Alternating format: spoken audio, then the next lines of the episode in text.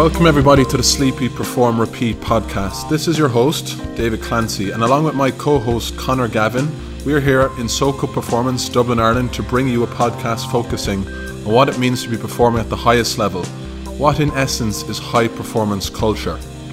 We're going to share our experience and our backgrounds into what we've acquired over the years. Connor Gavin has extensive experience of working in the AFL with the West Coast Eagles, but also having worked in a high performance environment with the Irish rugby team. Myself, David Clancy, I'm going to bring my experience and know how from having worked in London with Isokinetic Medical Group on Harley Street, but also having experienced high performance culture working with the Brooklyn Nets and the San Antonio Spurs of the NBA. What we're striving to achieve here is to find out what exactly makes high level athletes tick and what makes them to perform at the highest level, and how they really can get back to play at the highest level of return to play and return to performance after injury. How do all these elements play a role in performance? That's what we're really trying to find out here. So I hope you all enjoy listening to this and can learn. I really hope it sparks an interest because what we're really trying to do here in Ireland is evolve and grow and tap into what really makes high performance culture. Hey guys, so today we spoke with professional basketball coach Julian Espinoza. So it was great to speak to a head coach and get a different perspective on all things high performance in sport. So we chatted to Julian about uh, various topics. We included uh, his coaching career to date, his coaching philosophy, uh, the term players coach and being a players coach, and uh, his thoughts on that. We get his advice for younger coaches on copying successful models versus creating your own model, and uh, also the effect of having a role model in creating your own kind of coaching philosophy speak about the effect on team dynamics of having a high ego player in the team or signing a high ego player to your team and how that can impact team chemistry. We also chat about the ideal ratio of focusing on your own game versus focusing on the opposition when you're tactically preparing for your next game. Uh, we chat about how to coach up one dimensional players and the best way to go about that. And we also talk about the evolution of basketball as a sport. So it's a great listen for anyone. Uh, involved in coaching or any aspiring coaches out there. So, as with all the other episodes, you can get more info on them on our website, uh, including this episode, obviously. That is sleepeatperformrepeat.com. So, yeah, I hope you enjoy this one and we will speak to you soon. Hi, everyone. Welcome to another episode of Sleep Eat Perform Repeat. Today we are speaking with Julian Espinoza, uh, who David is going to give an introduction to. So I was very fortunate to spend time with Julian this season when he was head coach for Antibes Shark in the Pro A League in France. So he was a professional basketball head coach. He's now a consultant working throughout Europe with a variety of different clubs. He's actually just back from having spent some time with Bayern Munich of the Euro League. So myself and Connor are really looking forward to hearing everything that high performance means to to a head coach because that's a different angle for us today. We've only interviewed players and coaches, so Julian's actually the first coach that we're going to speak to. So so Julian, how is everything? How is life there for you today? Uh, well, it's uh, it's a very interesting uh, moment uh, in my life that I discover uh, a moment where when the time that I have to uh, do activities that I decide to do uh, is uh, much more free uh, than it was when I when I was uh, coach of uh, my team. Um, when you are a coach, you your time is really scheduled and you don't have a lot of opportunities to explore around you because your daily routine are very deeply uh, integrated into your schedule. So it's uh, it's a period that I discover uh, having time to to talk with uh, more people outside of my daily daily work, and it's it's very very interesting. I define it like an exploring period. So that's definitely exciting period of my life because you you haven't had a chance to explore because you've been so busy how just t- tell the listeners, Julian, you've been you were a head coach for nearly a decade. Is that right? Uh, actually, I started to be head coach in 2011. 2011. We are 2019. So yes, it's, it's, it's been eight eight season uh, in a row that I was head coach. So now you finally have a chance to look at other things and learn and evolve yourself, I suppose.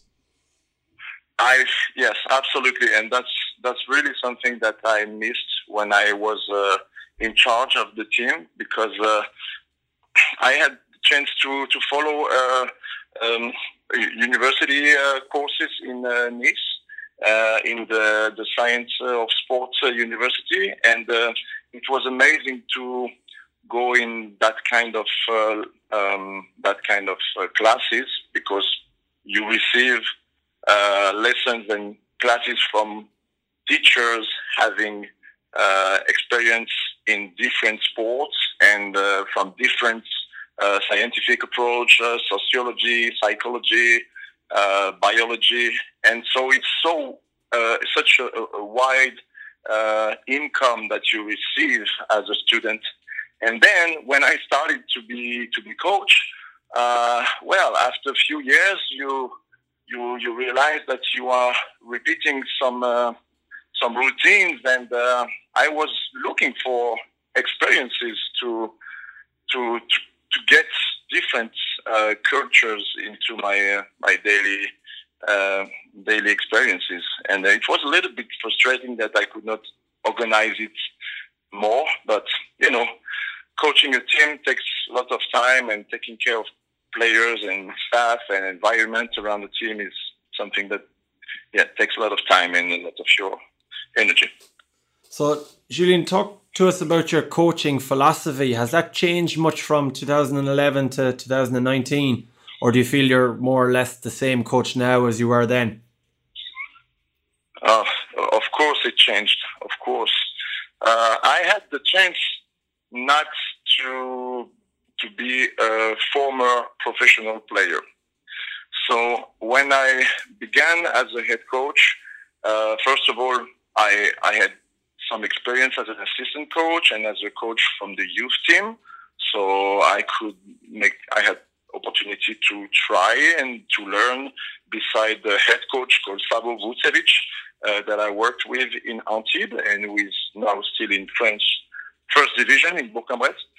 Uh, but after when I started to coach, I didn't have a lot of experience uh, because one more time I didn't have player career, and uh, that made me that forced me really to uh, uh, observe the players and try to understand the players because these talented persons that you have around you, more talented than I had ever been in my life as a basketball player were kind of uh, enigmatic for me. I don't know if this word is uh, exists in English, but it, it uh, absolutely it does. An enigma, and I try to understand. I try to understand how player uh, live their performance, uh, how they can feel on the court, how they can think outside of the court uh, during practices and games. So I definitely had a habit to learn my job at the contact of the players and to try to grow as a coach um, by understanding the, the, the, players, players, uh, um, what they did every day. And uh, that built me year after year, season after season during these eight years. So yeah, definitely I changed, I changed my coaching approach.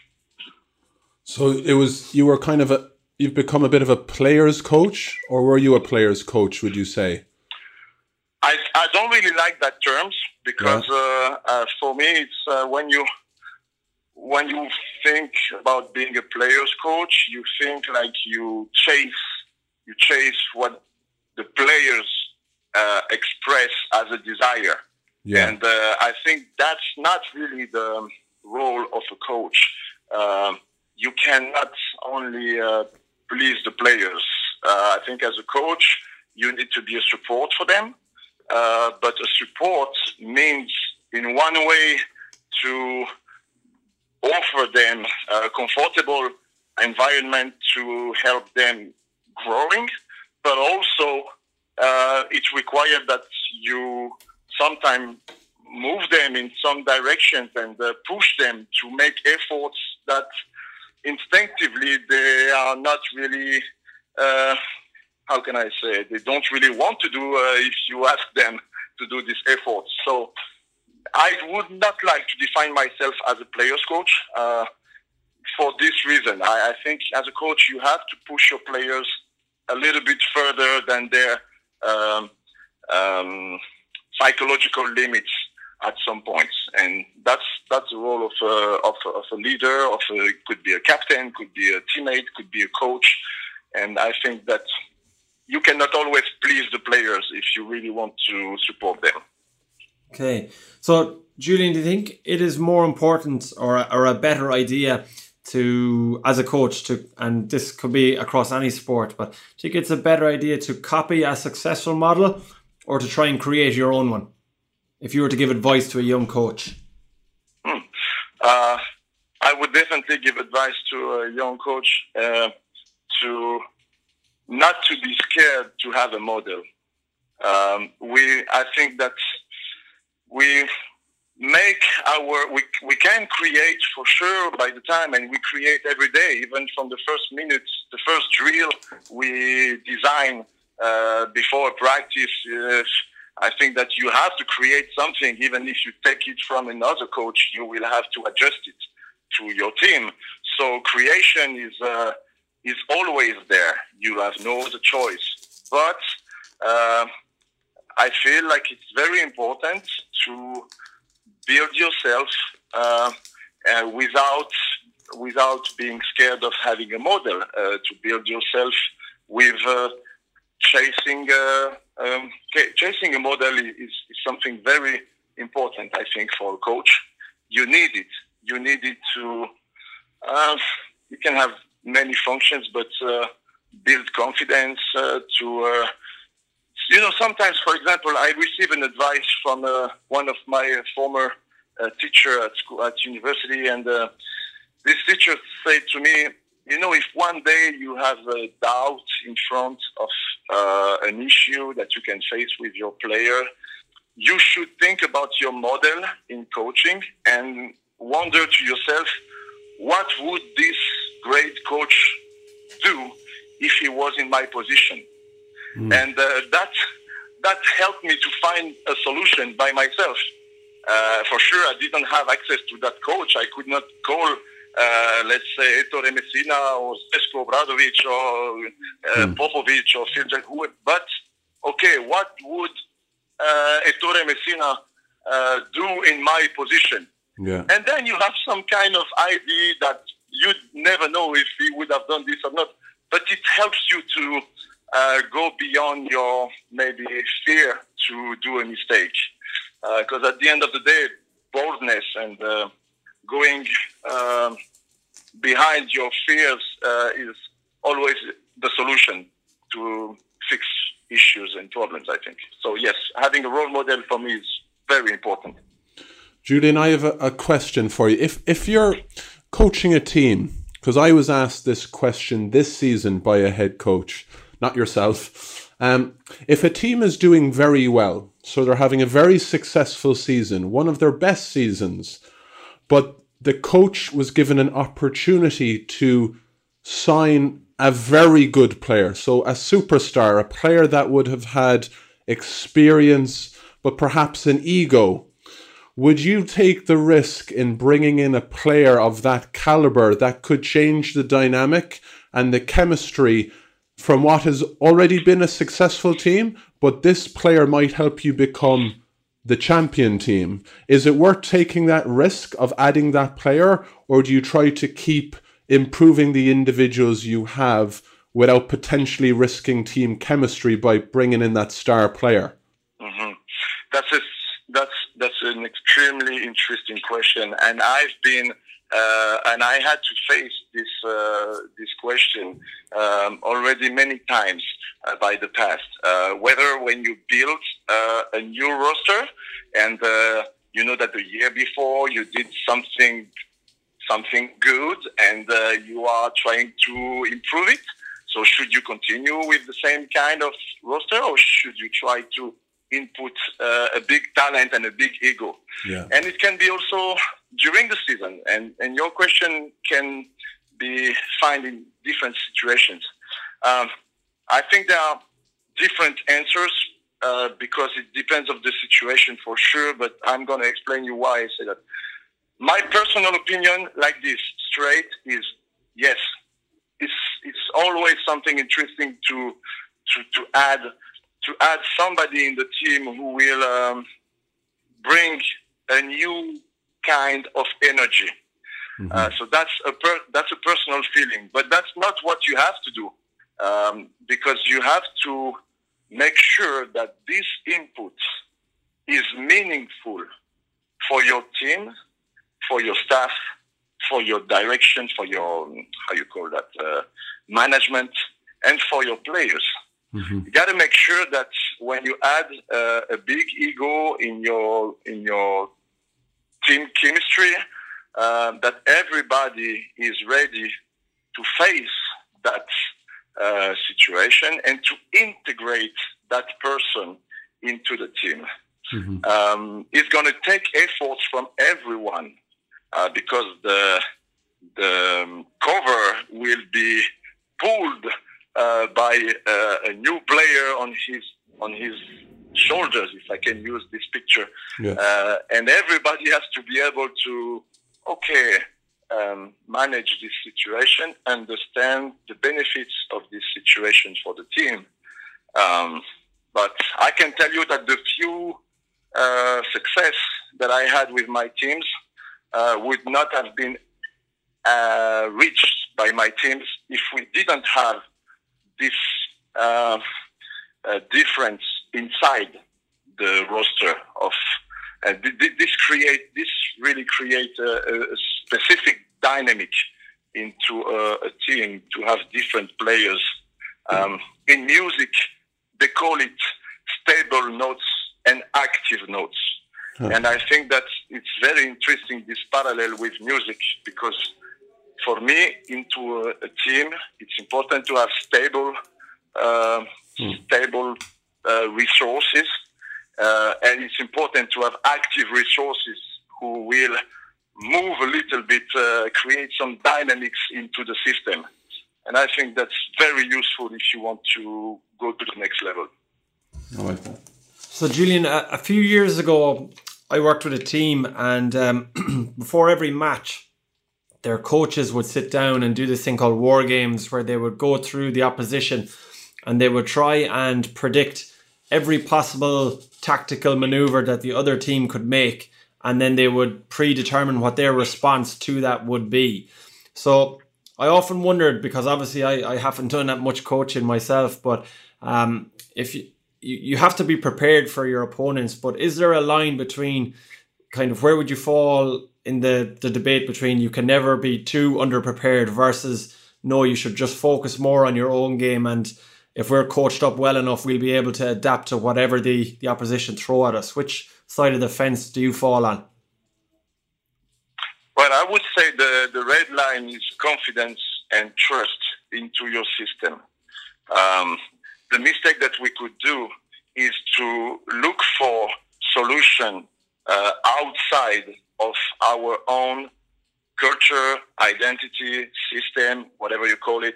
Um, and um, and, and some coaches, and me included, I already did this mistake to look for solutions uh, outside of our identity.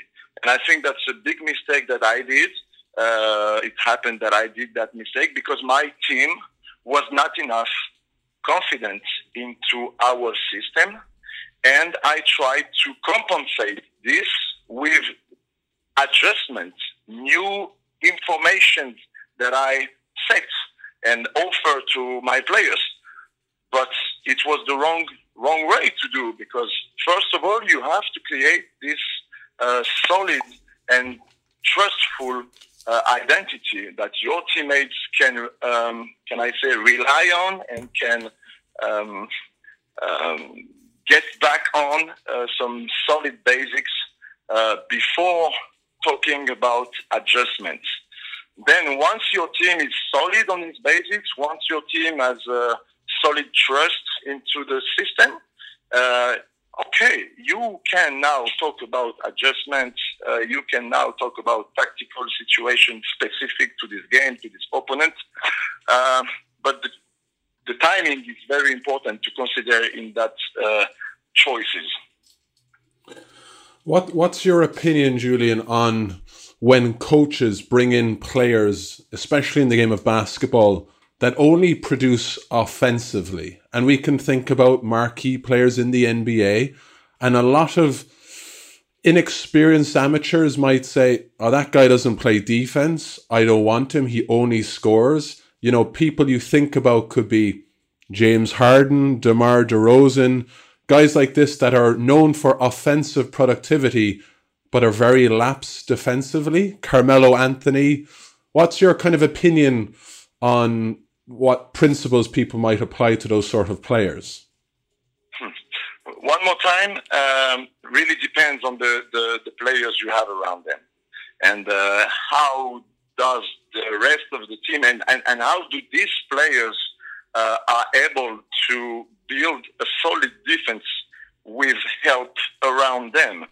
Are they able to to do some uh, uh, focus effort uh, in defense to give the right uh, direction to the ball handler to mm. send him on the on the on the right side of the of the tactical uh, structure of the defense that you have as a team and um, if you have a player who is very talented in offense but okay, defensive wise, he's not the guy who's going to make the most uh, efficient actions one against one. Um, you have to hide him, and your team has to be able to hide him and to integrate him into a system. But this requires uh, efforts, understanding, and uh, patience from the rest of the team.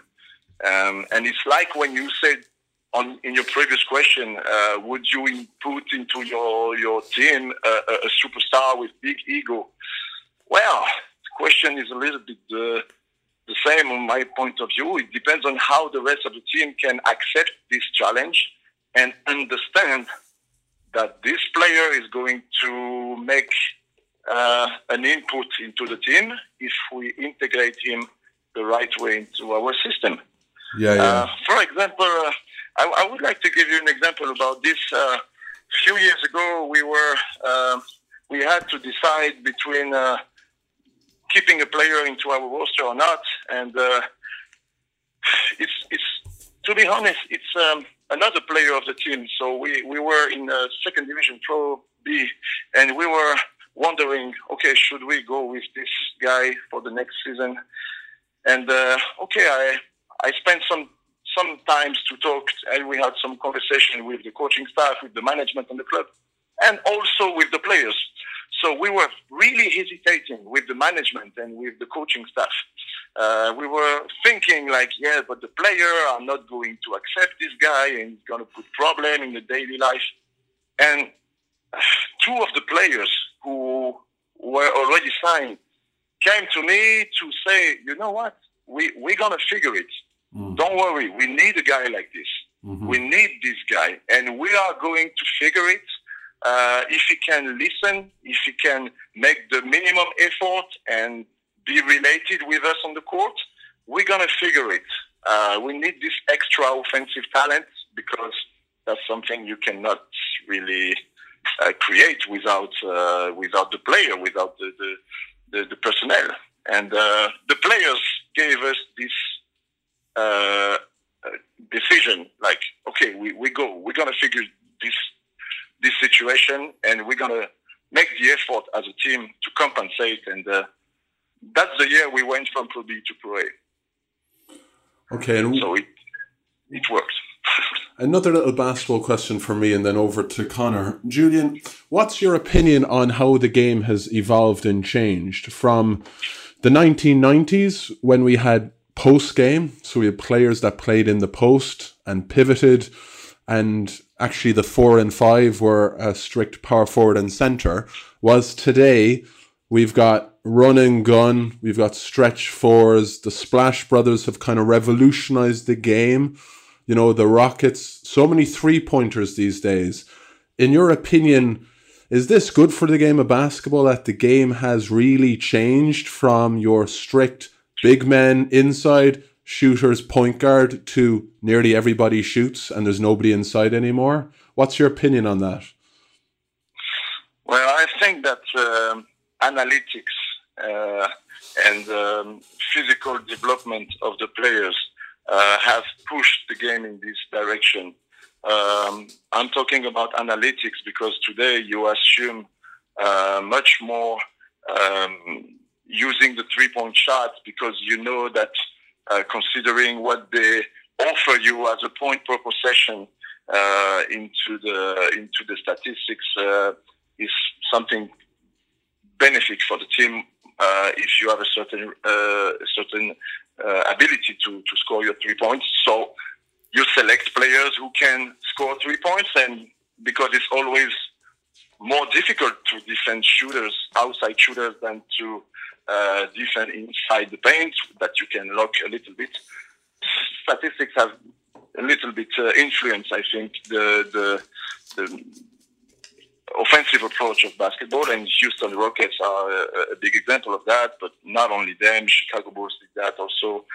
And I remember I watched the game and I tried to explain uh, my wife uh, what the teams uh, were looking for on the court, and I was saying to her, uh, "Look, in in the game now in modern basketball, they only look for layups or three point shots." Hmm. And during 20 minutes of the game, it was an NBA game uh, that we were watching uh, in the bar, and she was she said, "Yeah, but they have only taken these shots in the paint and three and nothing else. No 12 or 15 foot shots, nothing. Wow." And that's really influenced by uh, by the, the the science of uh, of analytics in, in, in basketball that push the coaching staff and the players to to make these decisions. Hmm. Um, and and then about uh, uh, about the the second reason for me it's uh, that the players are now so mobile and agile and coordinated, and the the, the development work that is done for guys uh, who are six seven, six eight, six nine, six ten, and the way they move and their talent is something incredible. That today you have uh, players who are able to move much better than in the 90s. Mm. Uh, when you watch game in the 90s, the, the, we can say that at the same size, today's players uh, are moving uh, are moving much better than they did 20 years ago, and it's it's it's normal. I think. It's the, the direction of, uh, of sports. Um, the, the, the, bigger size move better and uh, that create more powerful players and more uh, agile players and yeah that's a big evolution. So you have more players facing the basket. That's what we call the stretch four basically. Um, so yeah and and and the last thing is that yes i think in basketball you have some kind of uh, cultural uh, um, directions that uh, when a team like the Warriors or like the Rockets uh, wins so many games with a certain identity of game, then okay, everybody want to chase them. Mm. Um, but uh, maybe the, the, the team who's going to stop the Warriors is going to be a team who who play another kind of game. Who knows? Who yeah, knows? Yeah. So yeah, it's always being good where the rest of the league is not very good and trying to maybe sometimes create some different uh, advantage uh, as a strategy. Okay. So, Julian, a couple of quick fire questions for you to finish. Um, how would you define high performance? What does high performance culture mean to you as a coach? Uh, for me, I think I think most important is uh, is a player capable to uh, make a link between uh, what he would like to do, uh, his intentions, and uh, what he feels, and what his the, the, the game plan is in. Um, I believe a lot in in this ability to to create this link between body and mind and I don't like to see a player um, too much in a reflection when he's on the court. Uh, and I think that us coaches are responsible of this. I think that as coach uh, who are uh, analyzing the game, uh, uh, we are making some uh, representation of the game. We into, in, intellectualize the game. sometimes we we we send the players into their uh, thoughts, into their thinking process, and we don't help them to stay related to their instinct. And uh, I want to see players on the court related to their instincts. Um, so that's the first thing of high performance, and the second thing for sure is preparation. So, but if you have a player who is well prepared and related with his instinct, what Timothy Gallwey uh, called in 1974 when he wrote this uh, uh, this book, uh, The Inner Game.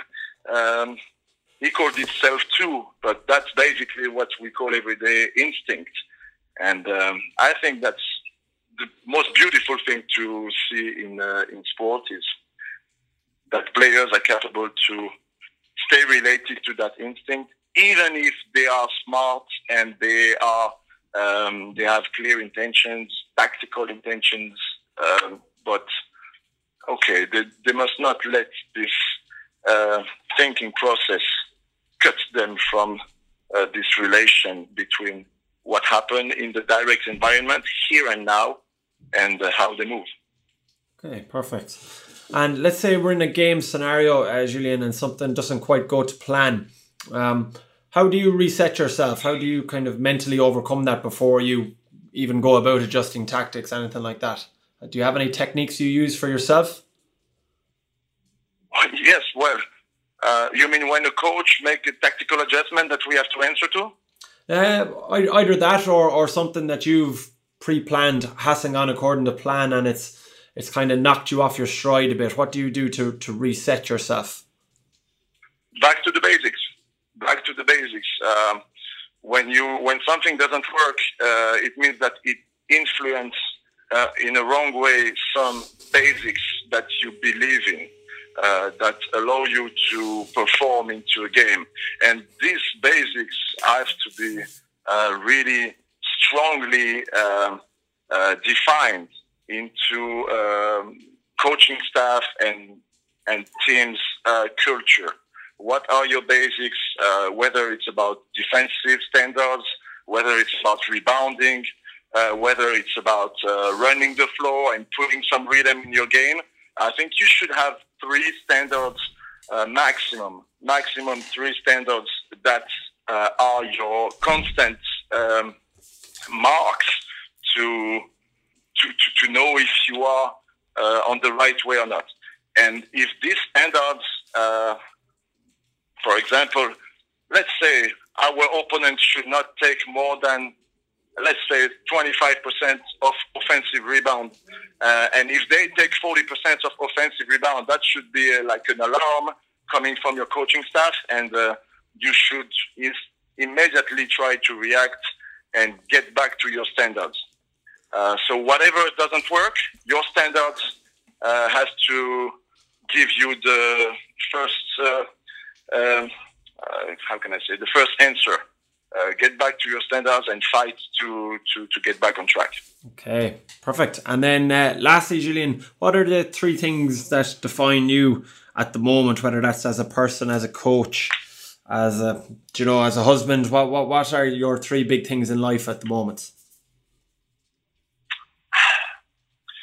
What I try to do, and um, that's the direction I take today, is. Uh, be authentic. Try to be authentic uh, and, and uh, trust what your um, how can I say that?